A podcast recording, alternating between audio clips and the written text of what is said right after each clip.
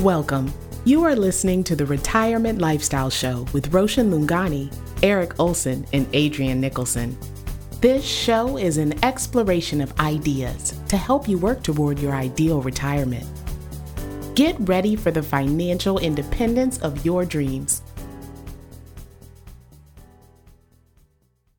Welcome to the Retirement Lifestyle Show. I'm your co host, Roshan Lungani, here as always with Eric Olson and Adrian Nicholson. And we have a very exciting episode for you today. Uh, we are on to our third episode of Battle of the Plans, where we will present a financial plan and we will give you our different perspectives uh, on that plan. Eric, how do you feel? You ready to go? I am ready to go, but are, are you talking about going to spring training for the Padres? yeah, talk about that. Where I know I'm jealous about that. I'm hopping on a plane Saturday morning. I'm going to head out and uh, be in position to watch the first two games of spring training. First against the Mariners, then against the Cubs. We got tickets. My best friend's coming. And so, uh, in fact, we've got room for two more. So, uh, or two two more on Monday. So, if you've got friends in the Phoenix area who'd like to join us, uh, that that'd be awesome. Yeah, I wish I can go with you, uh, Eric. Are you going to be fully geared out, geared out with like a hat on, like a little sign, your your jersey, and everything? You know what, Adrian? I should get that. It's all inside. It's right here my friend. It's right here. So I don't, but I don't have any of the gear. That'd be good. That'd be great. And you should hold a little retirement lifestyle show sign up just in case you get on camera. That'd be that'd be that'd be awesome. Oh, c- constant self promotion. That's fantastic. Well, Eric, how are you going to feel at that Cubs game? Right, you're being a Chicago guy. I know you're a Padres fan, but when they're not yeah. playing each other, you, you're a Cubs fan, right? Yeah, I do. I certainly wish them well, but when it's head to head, there is it's hands down Padres, Padres all the way. oh, well, that should be a lot of a lot of fun. I'm I'm jealous not only that you're going to spring training, but that that you're going to someplace warm. yeah, that's right. So right now in the backdrop, the reason that that window is so bright is because the sunlight is just reflecting on all the snow all around here. But anyway, that's us. How about you? How are you guys doing? I'm doing great. I'm excited. We kind of got the band back together. All three of us are on a podcast. I'm I'm really excited for today's episode. Yeah, I'm yeah. I'm sorry I missed uh, missed last week's uh, episode, but I'm definitely excited and happy to be back. So, Adrian, why don't you start us off? Tell us about this uh, financial planning situation. Um, uh, give us some of the background and the uh, important data points, and then Eric and I will start uh, going over some of the ideas that we've had as well. Yeah, of course, Roshan. Thank you. Yeah, and be excited. Like like Roshan said, we're doing another Battle of the Plans episode, and I'll be taking on a more of a moderating role today. I'm very excited for it to kind of challenge and see some of the different strategies and plans that Eric and Roshan put forward today. Uh, normally, in the Battle of the Plans, what we do is we evaluate a client's hypothetical financial situation. And today we have a couple, and we're going to analyze their financial situation and Roshan and Eric have analyzed the data. They had the data um, beforehand, and they prepared for us uh, a financial plan. They're going to discuss different approaches and different tactics to to use to see what might be the best course or route for this uh, hypothetical client to take. And we, we know there are a number of considerations and approaches when it comes to looking at someone's financial situation. And what we want to do today is kind of give you a, a first-hand experience on how that approach how that approach works. So, kind of laying down the uh, groundwork today, we have a married couple. We're going to call them Jane and John. They're in their 60s. And their investment profile, they're moderate investors, moderately conservative investors. They're both currently working right now. They're getting ready to uh, move on from employment and move into retirement. They have around 20 million in assets and this is made up of two million, uh, two million in assets with around um, with cash, money market funds. They have a Roth IRA, a 401k plans. They have annuities, personal property, real estate. For cash in, inflows and outflows, they have around a quarter million dollars, and they have around 130,000 in expenses. And when they retire, they also have insurance policies. They have a pension. So these are all kind of little details that make up their overall financial plan. And some of the topics we're going to d- discuss today are just ways where we look at their data and see what are some approaches that we can take? What are some um, different routes that we can take to overall have their assets last their lifetime and that they don't have to make any lifestyle adjustments or anything there. So, Eric, let's uh, start with you off today. Um, these clients, they walk through your door. They're like, Eric, you're you have such a great personality. Your smile brightens up the room. Where should we begin when we look at our financial picture? Oh, so that's why people hire me. Okay, this is awesome. I need to I need to reposition how I approach people. Uh, so, well, uh, yeah. So the conversation began with uh, concern about will we have sufficient resources to retire, and particularly in the case in this case, I'll call her Janie, wanted to know if, whether it might be possible to retire this year for her at least, and um, and I'll John, I'll call him JD. So JD, uh, JD was thinking, no, I want to, you know, I'm thinking just default assumption, I'm going to work for another five, five, six years, something like that. So the question was, well, can we pull this off? And that was really the starting point. And so w- after pulling all the numbers together, uh, I came back to them with some answers about whether I thought that was that was feasible. Yeah, uh, yeah, and um, I do want to say something on this on this case as we get into it. Um, uh, Adrian's being a little bit modest. Him and I worked together on this one, so uh, so I will share some of my conclusions of the credit for that with Adrian. But I, I we do appreciate you taking the moderator role yeah, today. I appreciate, yeah, I appreciate the shout out, Roshan. Yeah, I'll, I'll yeah. give my little handle, hashtag, come follow me, and all that at the end. Yeah, I mean, I just wanted them to know you're more than a pretty face. Yeah, okay, you've got some brains get, too. let's let's get right into it, Roshan. Where would you start? These clients walk into your door. They're like, Roshan, you've been in the retirement game for some time. You're very funny. You're low key funny. You're a great guy to be around. You're a family man. We we love all those qualities, and we, we want you to kind of help us and direct our financial future. Where would you Where would you begin? Yeah, well, so that's why they're hiring yeah. you. I didn't know that yeah, either. I, gotta, I, need more jokes. but uh, Eric, I, I so, so you're the first question they had for you of are we on track for retirement? That's the approach that we um, always look at first, right? We go through what are their goals and are these goals feasible? And Eric, tell me what you came up with I, my initial conclusion is they actually are not on track. And it could be our I think our assumptions may differ here, which is why they could be different. One that I thought of um, at the beginning is you tend to run life expectancy calculations. And I tend to go with uh, I want to make sure you have enough till age 100. We have different reasons. That's uh, in the financial planning world, you'll hear a lot of people in the space say financial planning is an art, not a science.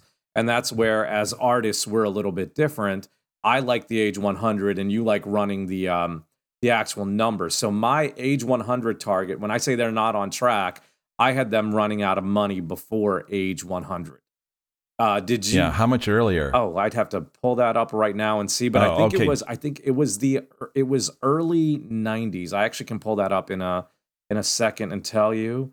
I have them running out eh, without adjustments because we do have some other adjustments that we um, that we made and some other risk analysis based scenarios. But just starting out with pure, do they have enough to maintain this lifestyle? We have them running out at age 91. Yeah.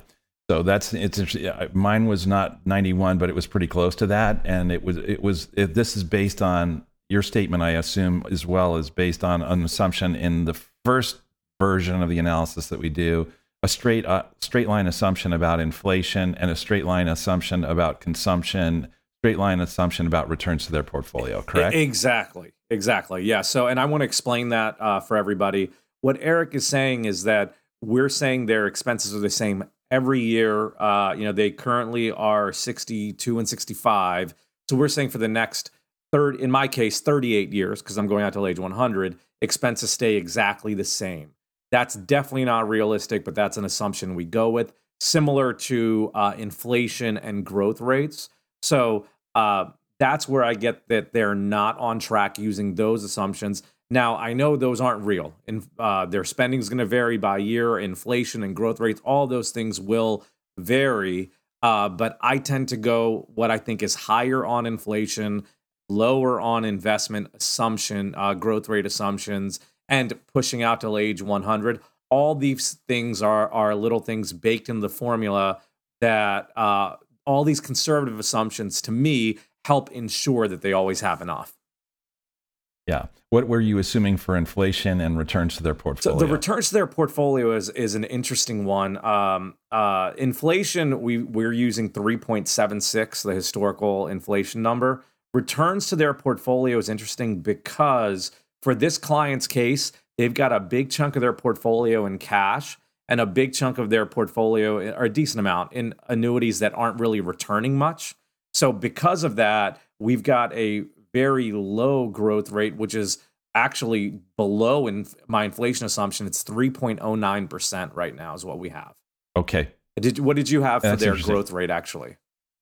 All right. So I was assuming, as you know, you've heard me say in previous episodes, I normally use an inflation assumption of four just to be a little bit on the safe side. I know that's slightly higher than normal, but I think that's that's prudent to have slightly higher than normal because then if we come in lower than that, hey, it's an it's a win and it's upside rather than them uh, wondering why their financial planner set them up for failure. Right. So on that level, but in this instance, because we, I, my shift, my thinking about Fed policy concerning uh, interest rate management in light of a $28 trillion federal debt is that the Federal Reserve will be more active in the next 30 years than it was you know, in, over the last 50 years on balance to try to suppress interest rates if for no other reason than to manage manage the balance sheet of the United States and the and the cash flows. So from that standpoint, I went ahead and I I recently have adopted a 3.5 percent inflation rate. I know that doesn't sound like a dramatic shift to maybe some of our listeners, but honestly, it does it does move the needle on the plan. So I might I might be pressing it a little bit, but I, I've that's what I've adopted recently. It's three and a half. Well, and to for for everyone listening, that that what sounds like a small adjustment actually can have a major impact because it compounds every single year for the next uh, 38 years. Uh, also to note, Eric, that rate of return assumption I've used that's based on their current portfolio, not the portfolio we would recommend to them because we definitely have some adjustments that we'd like to do. Now, the, the, those recommended adjustments in that portfolio change, we're actually going to discuss in part two of our episode. Yeah, that's great. That's a great starting point, Roshan. And uh, I like how we're starting out with these uh, these adjustments to inflation and growth rate. And I think it's uh, really important running these scenarios in the beginning, seeing these different outcomes. Do we want to run a conservative outcome? Do we want to um, run maybe a, a, different outcome. Just to lay out these options i think are really important. And like you say they do have um, a good amount of cash on hand and some annuities that are fixed. So inflation is definitely going to be a big impact when you're looking at uh, looking at it from a risk perspective. Yeah interestingly i think um, this is very typical of people that we'll see planning their retirement I don't know if it's coincidental or, or, this happens, but seeing more cash as people get just sort of stockpiling it, I wonder if psychologically people are thinking, I'm going to stop working, let me have this chunk of cash. To seeing this extra cash and maybe a, a, a little more conservative approach to their investment management, uh, uh, even than they need to be. Uh, I, I tend to see that a lot. Eric, is that a common thing that you're seeing that you see as well for people that are within a year or two of retirement?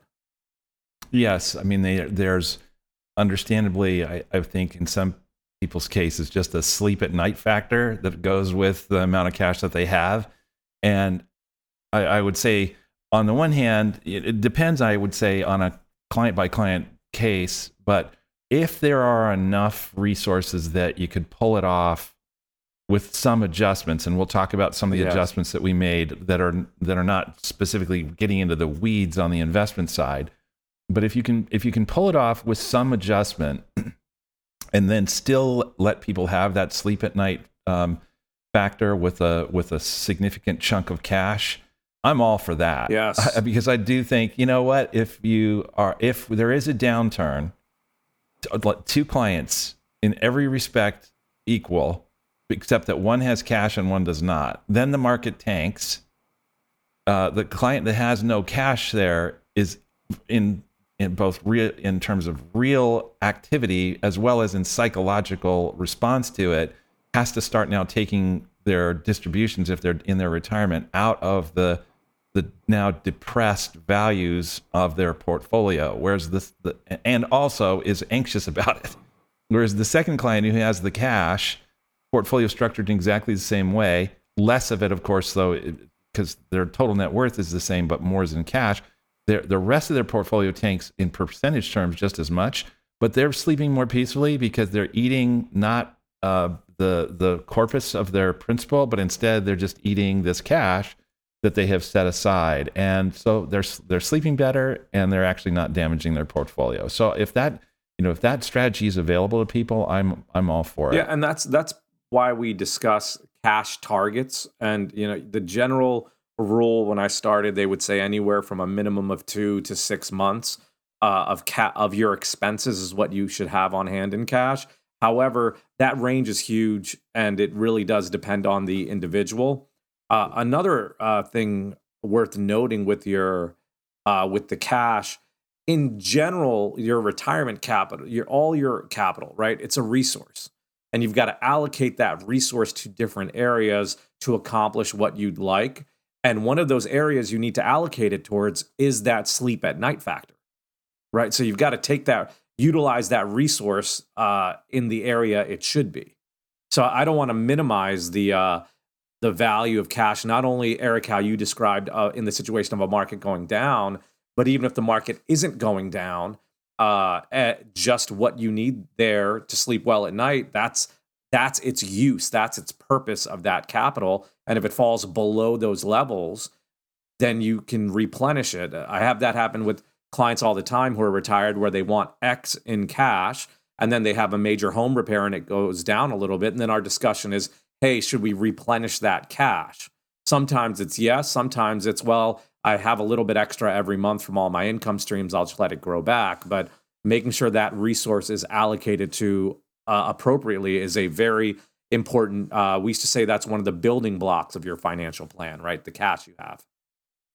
Just as an aside, it's uh, this interesting. We're having this conversation because um, with us in a separate client conversation this week, I have an, a client who's in retirement, who uh, but it was an aggressive investor, really wants to be you know aggressively allocated all the time, or at least I'll say much more much more aggressively, I guess, than I would say we t- normally think is is customary, if not advisable, for somebody who is uh, in the early stages of their retirement. And so instead of being, let's say, moderate or moderate conservative uh, in the early going, this client wants to be moderate aggressive.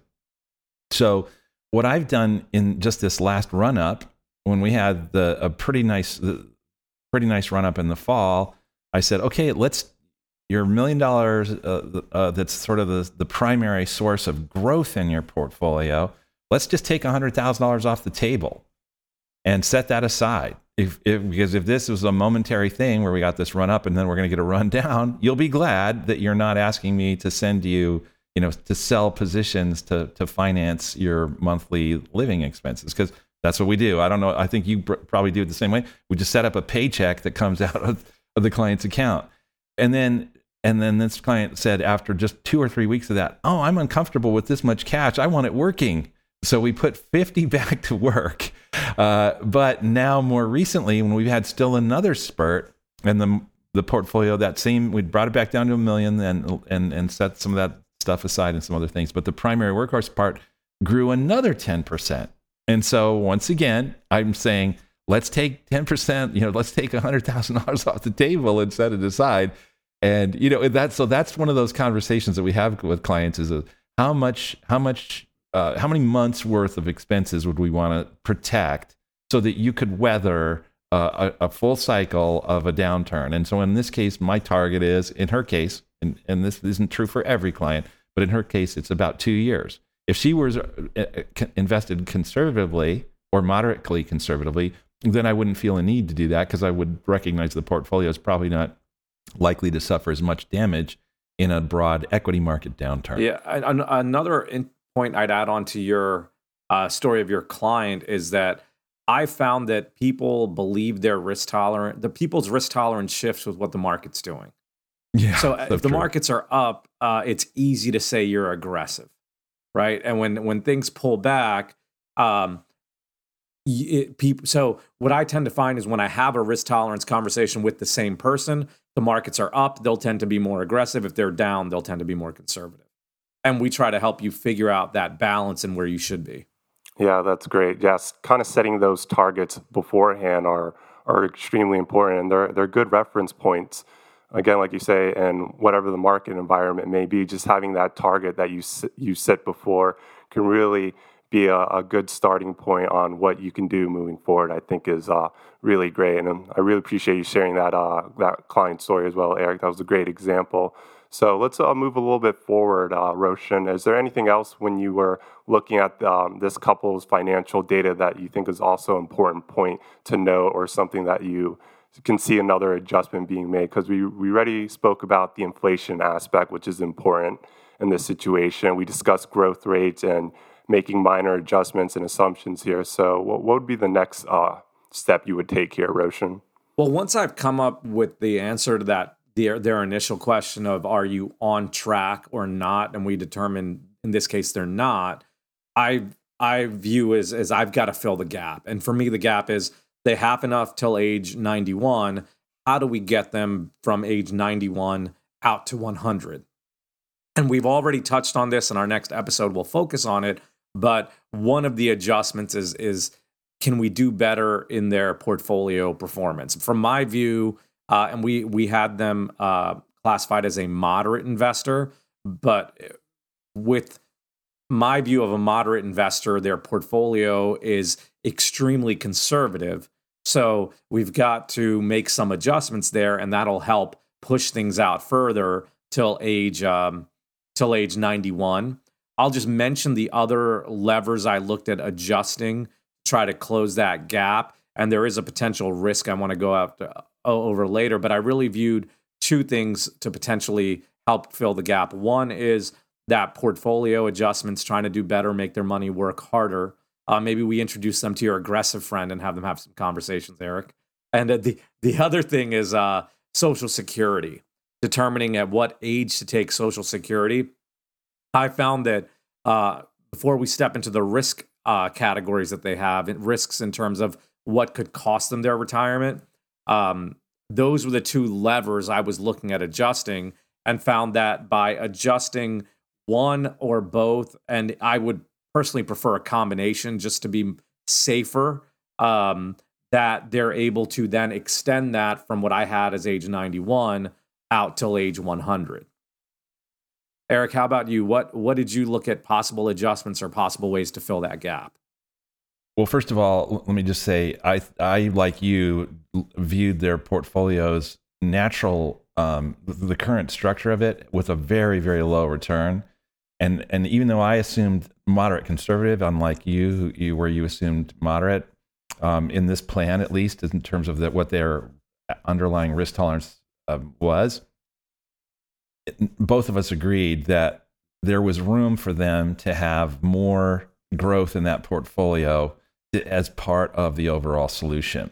So in the end, uh, the uh, the growth rate that I assumed was derived from Morningstar projections for the next 20 years for the asset class mix that I would uh, use for a moderate conservative investor. And that uh, growth rate was just a little bit more than inflation. So 3.5% was my inflation assumption. It was just slightly more than that on the portfolio. So, in terms of real return against that inflation, they would just be sort of maintaining on that level uh, the, uh, and then keeping the purchasing power of the of the portfolio um, more or less constant, and then uh, essentially on the underlying level, then consuming the corpus of that. But the um, Actually, let me interrupt you for a second like, there, just with that yeah, investment certainly. rate of return. So the initial number I have in there that says they're not on track, uh, my software looks at their um, holdings and it looks at the average uh, previous 50 year return of those asset classes and it actually calculated 3.09. So I'm using 3.76 for inflation My software is using 3.09. Now, my software has its own assumptions for that moderate versus moderately conservative numbers, and it actually it uses six for moderate. Now, what's different between this six for moderate versus your three and a half? And let me actually, without looking deep into the software, I'm just going to hardwire adjust that down to around five, I think is their moderately conservative assumption. So let's just say I use even five for their moderately conservative. Uh, what I find interesting is your number from Morningstar is projecting they think it'll the, the rate of return will be X, but they're basing that on historical performance and where we stand now. Whereas my software is using it purely on historical and no projections, and the gap there is a is one and a half percent, which literally is the difference in this client's case between being on track or not. So, Eric, when I plug in your assumption of three and a half as a rate of return, now remember, I was originally using six, and I, I, we're not done with that, but that six did get them to be on track for their retirement. When I shift that to use your number of three and a half, they actually lose a year because my th- that's actually behind my inflation assumption. Yes. Yes, right. No, I understand that. So so the and I'm not necessarily saying that I, I share Morningstar's view, but I would say that the prevalence of projections to asset class returns from all the sources that I consult, again, you're using historical, I'm re- referencing now projections. These projections are all forecasting much more subdued returns going forward than we've enjoyed um, his, you know, in the rearview mirror. Yeah, and this is a really interesting discussion right here. We're we're talking about percentages, 1%, half a percent, just these minor shifts in growth rate can make a potentially great uh, difference when it comes to looking at this um, this couple's financial plan. Again, um, just shifting the growth rate just a little bit can have an extremely big impact. And that's why we think it's uh, fruitful to have this discussion where you really want to look at the numbers and really plan ahead because this 1% difference or this half percent difference can mean having a, a, little bit more extra funds in your years of retirement, I think are extremely important to note here. And remember, this is straight lining the assumption, right? The, the return. So in Eric's case, uh, there his number says they're they're essentially meeting inflation every year so their investment growth isn't actually going to help them uh, in terms of having enough money for retirement. Whereas in, in my assumption that I had used, now initially we use different risk tolerance. So that really comes up to the client. But even if I dial it back a little bit from my risk tolerance number, I have them actually making up some ground. So this is where that risk tolerance discussion is very important with their comfort level because Eric, if I'm using your scenario of three and a half, uh, and let's assume that they are actually conservative investors. Um, and we have some other adjustments. So I'll talk about the Social Security one next. But I've got to have a conversation with them saying, okay, do you want to work a couple more years versus retiring now? Or do you want to try to be a little bit more aggressive? Let's just say they decide the more aggressive route. I then will take real numbers on their portfolio and say, you know, it, let's just, for, to make the math simple, let's say their portfolio is a million dollars. And I'd say, okay, market's down 20%. You had a million three months ago. Now you're down to 800,000. How are you reacting? Because it's very easy for someone to say, hey, I'll take on a little bit more risk. But when you give them real numbers and real scenarios, their attitude might shift. So we've got um, three or four uh, stress test conventions uh, or stress test questions, excuse me, that we'll use for clients to see if they will actually be comfortable with that risk or they're just saying it because they think it's an easy solution for their financial plan. Yeah, that's a great point. And yeah, Eric, I, want, I definitely want you to touch on what Roshan said. And then after that, we can probably, I'd love to hear what your opinion is on their Social Security as well, Eric, because Roshan touched on that before. But please, yeah, go ahead, Eric. Sure. Well, so this is, I like the conversation we're having today because it seems as though we're really doing more of a qualitative exploration of principles than strictly the prescriptions for this client. And that's, that's for me always more interesting because what principles can we generalize to from the specifics of a, a, a certain client's scenario, and particularly given some of the assumptions we've had about growth rates. So um, I, I will, I'll say it slightly differently So let's just um, uh, then you said it, Roshan. The growth rate that again, I'm just taking at face value what Morningstar is projecting here for the next 20 years, and I'm also then you know having this this assumption about inflation that it, that that one is actually historically based primarily with a slight modification, which I explained earlier in this conversation about my outlook on the Fed policy with respect to, to interest rates and inflation. So the um, what I guess I would say is is that in this case, since it's going to be, if the only sources of income they had were their portfolio, I completely agree. There'd have to be, there's got to, something's got to give if you, you know, have a growth rate on the portfolio. Because just, let's just, uh, as listeners, just consider this for just a moment. Normally, we, if you had nothing that you could use for to fund your retirement other than your portfolio, really what you do is you'd say growth rate on the portfolio minus inflation because you need to leave whatever's the inflation rate in there so that your the, the underlying buying power of your portfolio the following year is the same as it was this year. So growth rate minus inflation that's what you have left to live on. So if inflation is three and a half and you're thinking i want to live on 5% of my portfolio each year well then you really need to have eight and a half and that's eight and a half, but incidentally, that's eight and a half after taxes. And if you're relying on an advisor to help you with some of this, it's after those expenses too. So, and then if you come in and you say, but yeah, we want to be moderate conservative, it's not going the math just doesn't work there, which isn't, this is not incidentally an argument that you should be more aggressively allocated. It's just a, an observation about the reality of the math of it all. And Eric, it comes down to this specific client's case, right? The, the bottom line with this scenario uh, we both came to the conclusion. Well, I shouldn't. I, I, I shouldn't say we both. I came to the conclusion that they weren't on track. Do you have your what life expectancy assumption did you use? I had that their money lasts till ninety one, and I'm assuming they're going to live till hundred. What did you? What were you using for life expectancy?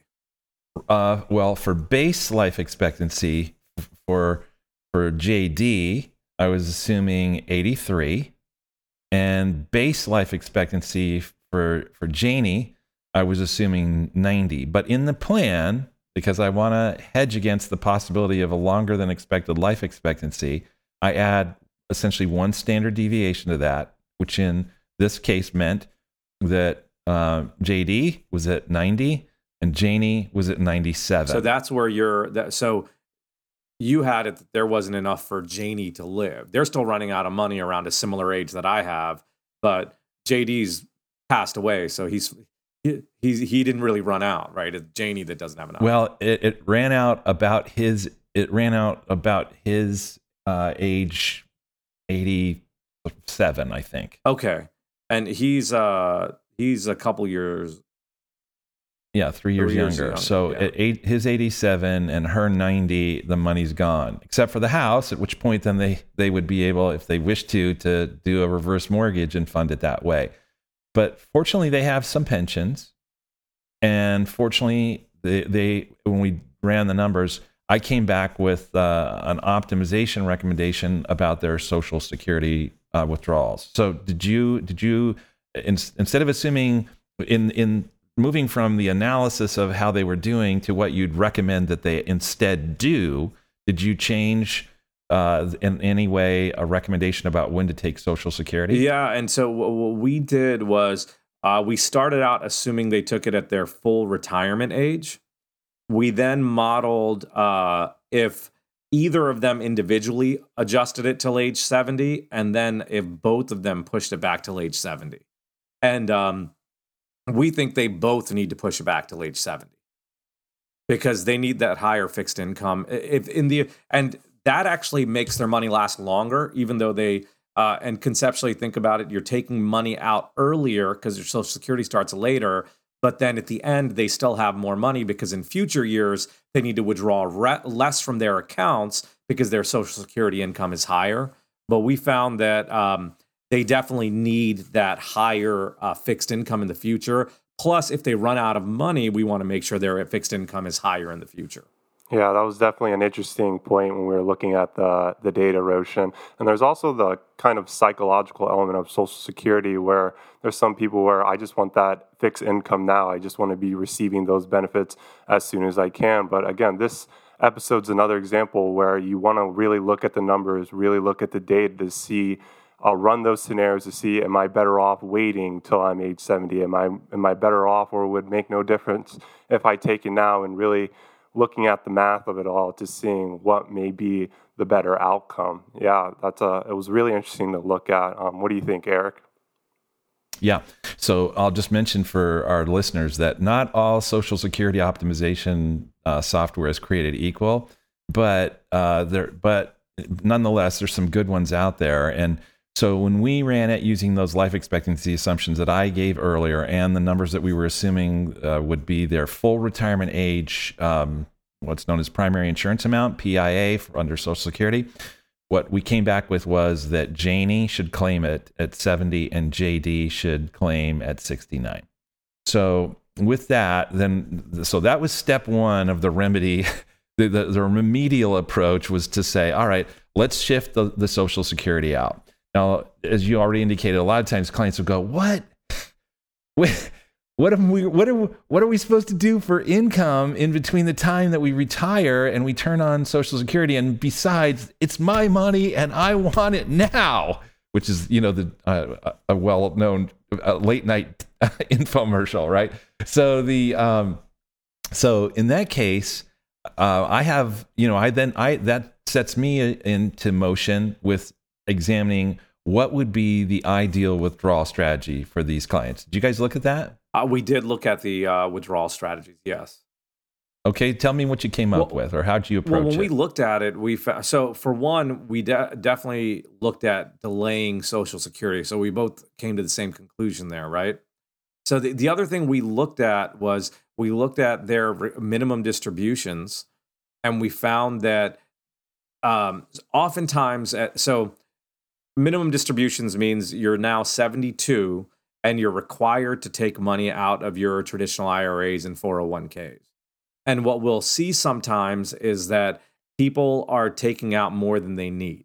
The government's requirement is greater than their uh, their required withdrawals for their expenses.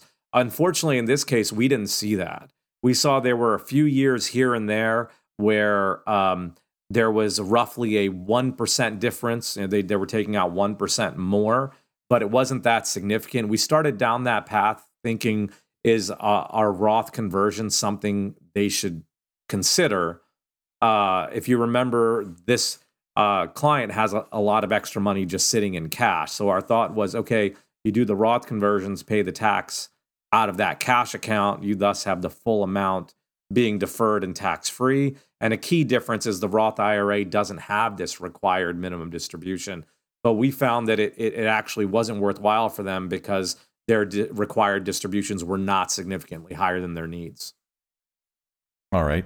So your approach in the in in light of that, it, you didn't employ Roth IRA conversions, no. but um, what sources of money did you of of wealth, their base of wealth, did you call upon during the years between their retirements and turning on Social? So I'll tell you, this is where um, the software uh, gives us an outcome, and what we do in real life does differ. So the so- the software orders just orders it for us. It says look at uh, non-qualified money first, which is like brokerage accounts, cash on the bank, um, uh, those type of in, uh, in, any taxable investments, that type of uh, area first. It then looks at retirement accounts second, and then it has you pull the Roth third. Um, I don't actually make adjustments to that within the financial plan. But we update this plan dynamically at our meetings with our clients. We typically meet with them two to four times a year. So in the real world, I'll let the software say what it says, but I'll look at their tax bracket situation and make active adjustments on an annual basis.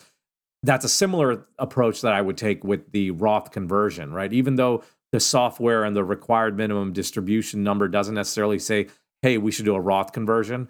But if I see that they're in a bracket that'll probably jump up the following year because of, or in the following few years because of either potential tax law changes or because of um, um, their required minimum distributions, we will still then go ahead and do the conclusion, uh, do the conversion, excuse me. But that doesn't factor in our in our uh, overall conclusion now.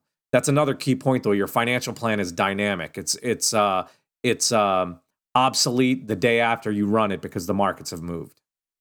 that's true, and uh, that's why I think I ex- explain to clients what we're talking about here. You're perhaps you've been trained to think of this as you're coming to get a financial plan, and my counsel to you is to come to get a financial planning relationship where there's ongoing planning. Uh, so it, I think you and I are are um, on the same page there. So, so let me just say that with respect to the income um, withdrawal strategy, I do think that's that's that's at least something that I do want to look at during the planning stage. And so I, def, I my starting point is to assume, as you do, that first use the taxable money up because you know all being all else being equal, then you won't get hit with uh, long-term capital gains, short-term capital gains, income, you know, and dividend taxes, you know, investment income taxes, and then you can just let the rest of it be tax deferred. But I also look at whether or not the inverse of the conventional wisdom, or at least a modification of that conventional wisdom, which is let's see what happens if we take a significant share of their spending needs from their IRAs during those during that that lull in income between shutting off the earned income paycheck and, and then commencing with the Social Security, let alone the required minimum distributions. And what happens in that is just, uh, I guess it's probably useful for our listeners to just have a quick refresher about tax rates. You know, some, you, sometimes you hear people well, what's your tax rate? When you think, oh, you know, and then you, you, you take a guess a lot of times, 22, 25, I don't know. But the truth is, that we all have, and the first, let's say, amount of our income is not taxed at all because we use either a, a standard deduction or an itemized deduction. So whatever of those two is higher, our tax rate on that amount of our income is zero. Then the next, if you're married filing jointly, the next roughly 20 grand is taxed at 10%. The next 60 grand roughly is taxed at 12%. The next 100 uh, 100,000 some is taxed at uh, 22% and so on. So it's just you're, you're kind of moving up through a series of brackets. Well, why that's important is that we want, and at least uh, what I wanted to look at was if we if we used up all the opportunity for being taxed at 0, 12, 0, 10, and 12, would we be able to pull out a lot of that money at really low tax rates compared to the tax rates at which they put it in? You know, they they when they put it in, they were deferring at 22 and 24, and now they're pulling it out and they're taking it 0, 10, and 12. That's a win. So you know that's what we're that's what we looked at. And when I did that, the outcome improved. So I I kept that version my prescription was okay. Let's have you postpone Social Security till 70 and 69 for Janie and JD respectively, and then let's use IRA withdrawals up at least to the 12% level uh, during the that Early interval yeah. between re- retiring and starting Social Security.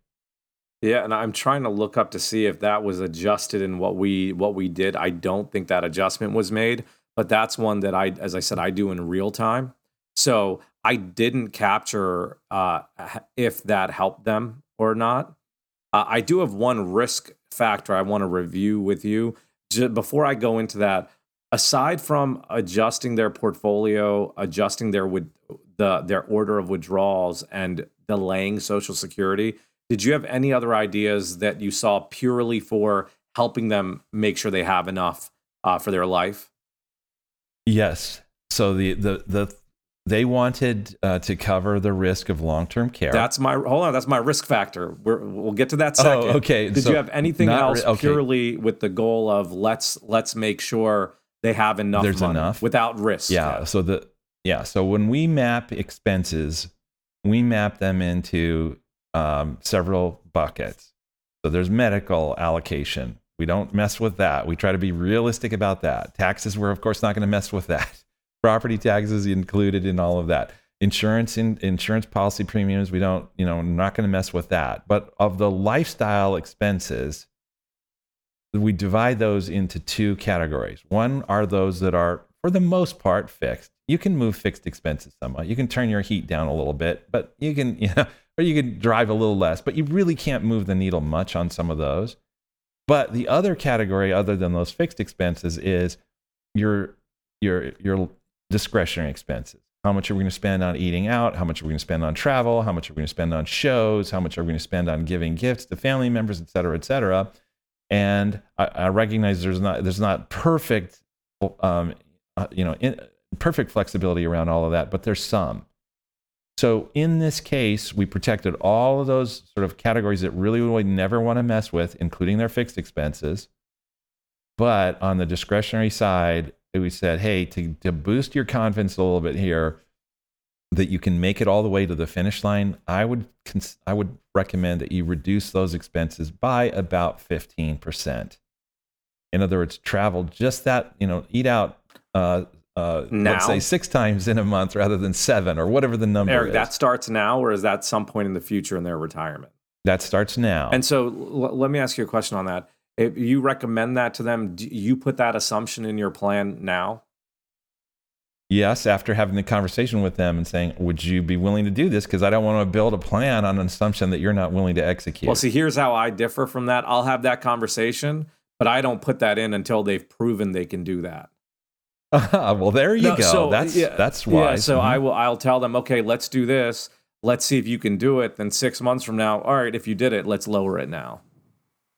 Yeah, kind of kind of creating it as a habit just to see and then incorporating the plan is is a big part of it. And we know expenses are they fluctuate, they vary year over year, and the more you're able to lower it or have those years where your uh, your income is more, the inflows are more than expenses, can help you push out further in, in the year. But yeah, Roshan, can you continue on that idea? I think this is a great discussion right here. Yeah, well, what here's what I found if when I've had the expense conversation with people is that, uh, and I think sometimes people get concerned that advisors are going to tell them to spend less money, right? When they when they go into an advisor, and I always counter that with, we just give you your options and you decide what you want to do. So if, if if spending less can help you achieve your goals, and we say, hey, do you would would you be willing to spend less? If you say no, that's fine. You just find something else, possibly work longer for that additional spending, whatever whatever it is. But you, you decide those those those things. But the other thing I found though, Eric, is that um, I've had multiple clients who see the numbers and see the outcome, and then I'll say something like, "Well, you know, if you reduced your spending, this this would help," and uh, then they they on their own initiative will lower it. So it's not necessarily me giving them the prescription of, "Hey, lower your spending." It's that you know, if you spend less, you're able to uh, achieve this goal versus what you're spending now. Are there areas that are low that you can lower your expenses? Well, that's that's interesting, and I'll just report that in this particular client's case, it is um, there's there's a desire on Janie's part to see JD not push out his retirement so many years. Ah, so she wants him to retire. And in this case, there's a five year gap, right? She's retiring. Is it four years before him? she would retire this year, and then he would retire in another four. So she's thinking, well, could you maybe just extend it by maybe one beyond mine, and then we could actually go do some stuff. And so he says, well, okay, what would that take? And that actually was where this where this idea of hey, well, if you're willing to trim back on the discretionary part by about a sixth, then I think we can I think we can say, you know, look you in the eye with a and and and tell you that it looks like you'd be in pretty good shape even if you you uh, retired three years earlier, JD, than you were previously thinking about. And so there now there's a carrot that's uh, motivating that spending reduction. And Eric, I'd love to go deeper into that conversation, but I just want to move us on on the plan because I, I Okay, yeah. I have some thoughts and ideas on there. But so the the what you mentioned earlier, long term care, I put that in the risk category, uh, and the and not only from a in the industry they call it risk management and so on. More that I look at their financial plan and and I look at it first from the perspective of okay, if you're not on track, how do we get you on track? And then it is it's well, what can take it away from you, right? And in this case, uh, the long term care risk that they need extended care or they have um, uh, major healthcare needs could completely dis, uh, derail their retirement plan. I'm just going to start with the assumptions I used. I used the the national average numbers.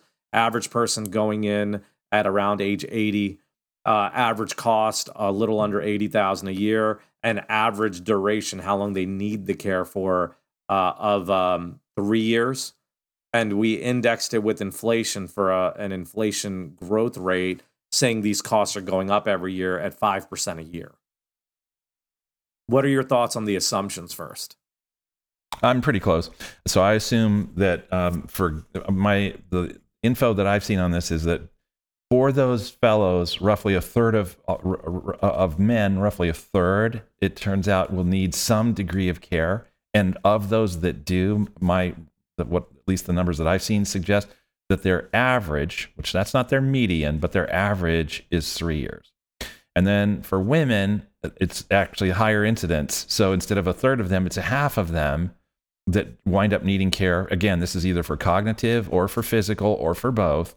Um, and of the, of those that do, there's a need on average of about four years. But I the pricing that I use is a little different than yours. So my my understanding of this is that people don't usually go from hey i'm walking around super healthy one day and then i'm a nursing home the next instead it's um, no it's gradual and we are trying to help mom or dad or whatever the case might be and it winds up we need to bring somebody to come into the home and then after a while mm, the home solution isn't really working very well anymore because you know dad's wandering off that's probably going to be me by the way and so the and so uh, and, so they say, okay, we got to have them in an assisted living facility or a memory care. So that's going to cost a little bit more. And then they deteriorate for a little bit more, and then they have to move into a nursing home. So it's sort of like staged. So on that basis, my my cost assumptions are a little bit lower, but I don't want to just say, you know, bank on the average. I'd like to have you be aware of the possibility that you actually might need a nursing home and you might need it for longer. So let's just assume that all 3 years, all 4 years as the case may be are in a nursing home and then a private room nursing home here in northern illinois or in, in northern illinois west michigan is about 85000 a year right now so go as you said with inflation on that and, mm, and there you, you you come to the number and if it winds up that you do get that more gentle gradual approach great your money lasts longer and it could go five or six years and you won't go oh my gosh why did we only have that shorter policy yeah well and um your conclusion is the same though in terms there is a need and this could um completely derail their retirement. yes, absolutely. In this client's case. So yes. in this client's case, uh, it's so we we run two things. First, we run that scenario of do they do they need it? Do they have the option to self insure or do they not need it? Right. And when I say the option to self insure versus not needing it, it, it, it's kind of one and the same. But the way I view it differently is I view it as three groups. One where you don't have enough for retirement if you enter a long term care facility it it completely throws your retirement off.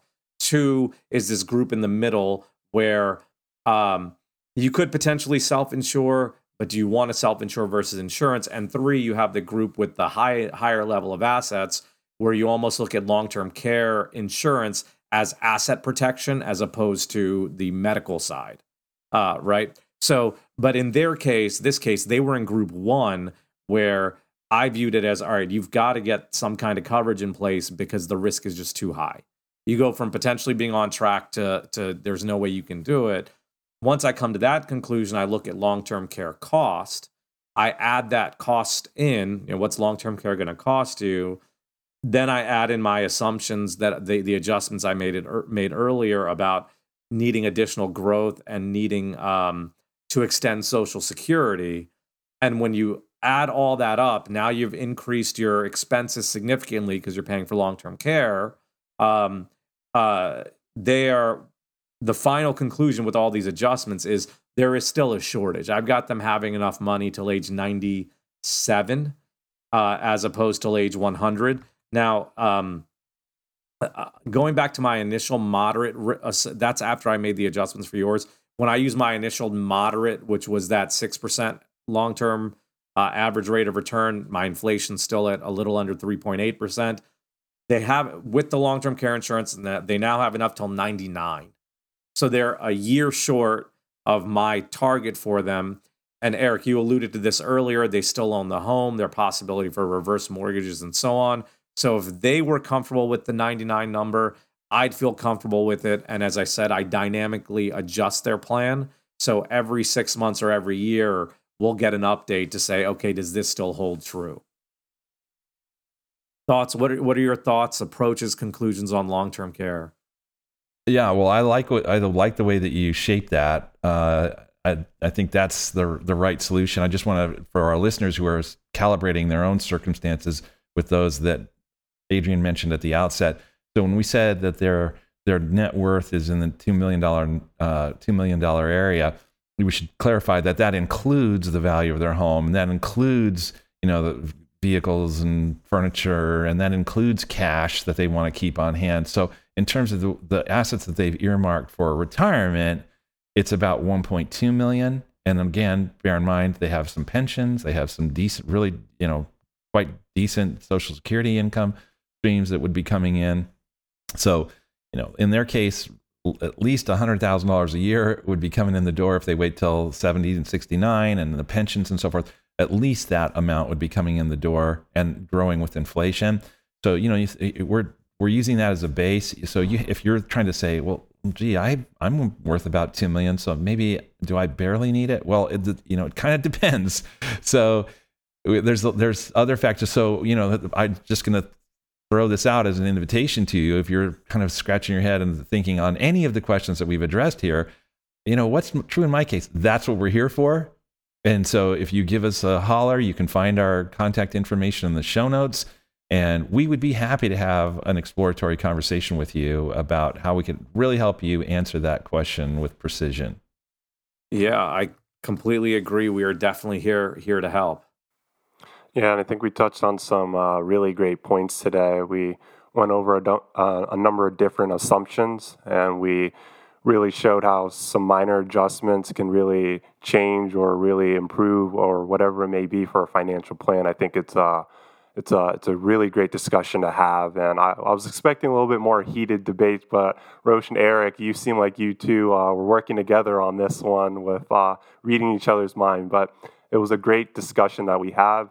Um, please like and subscribe and talk about our videos with other people. We're now on YouTube as well, so you can listen and also watch the videos as well. This has been another episode of the Retirement Lifestyle Show, and thank you for joining us today.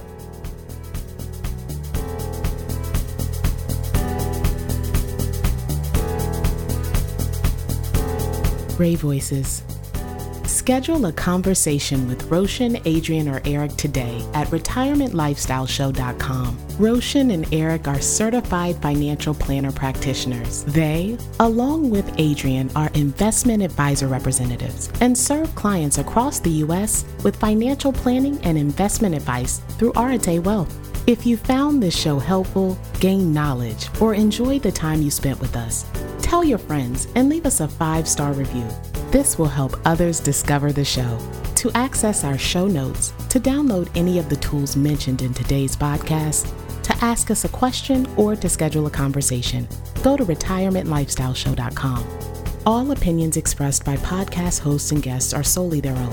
While based on information they believe is reliable, neither Wealth nor its affiliates warrants its completeness or accuracy, nor do their opinions reflect the opinion of Wealth. This podcast is for general informational purposes only and should not be regarded as specific advice or recommendations for any individual. Before making any decisions, consult a professional. The show hosts offer investment advice through Arete Wealth Advisors, LLC, an SEC registered investment advisor and securities through Arete Wealth Management, LLC, member FINRA, SIPC, and NFA. Finally, our music is The Chance by Jason Shaw and Audionautix. It's part of the YouTube audio library and it's licensed under a Creative Commons license. I am Ray Voices. Thank you for listening.